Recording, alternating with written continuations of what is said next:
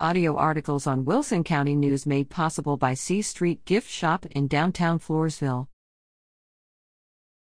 It's the blue team for the win at the Ryder Cup tournament.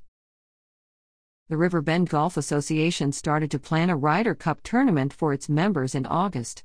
The three days of the tournament were condensed into eighteen holes of play, with each of the six holes of play to represent one day of play, which transpired on September twenty-eighth. Team captains were chosen to lead the red and blue teams. Myles Dumont was chosen to lead the blue, while Bernard Waclawczyk led the red. Tee times were set and players were greeted with donuts and kolaches at the clubhouse. Each player was given either a red or blue cap to wear, and the competition began. Pars and birdies were soon recorded as points were won and lost. The golfers partook of hot dogs and cold refreshments while they waited for the last group to finish.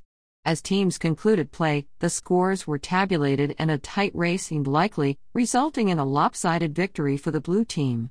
As the blue team members bragged, golfers on the red team vowed to win next year.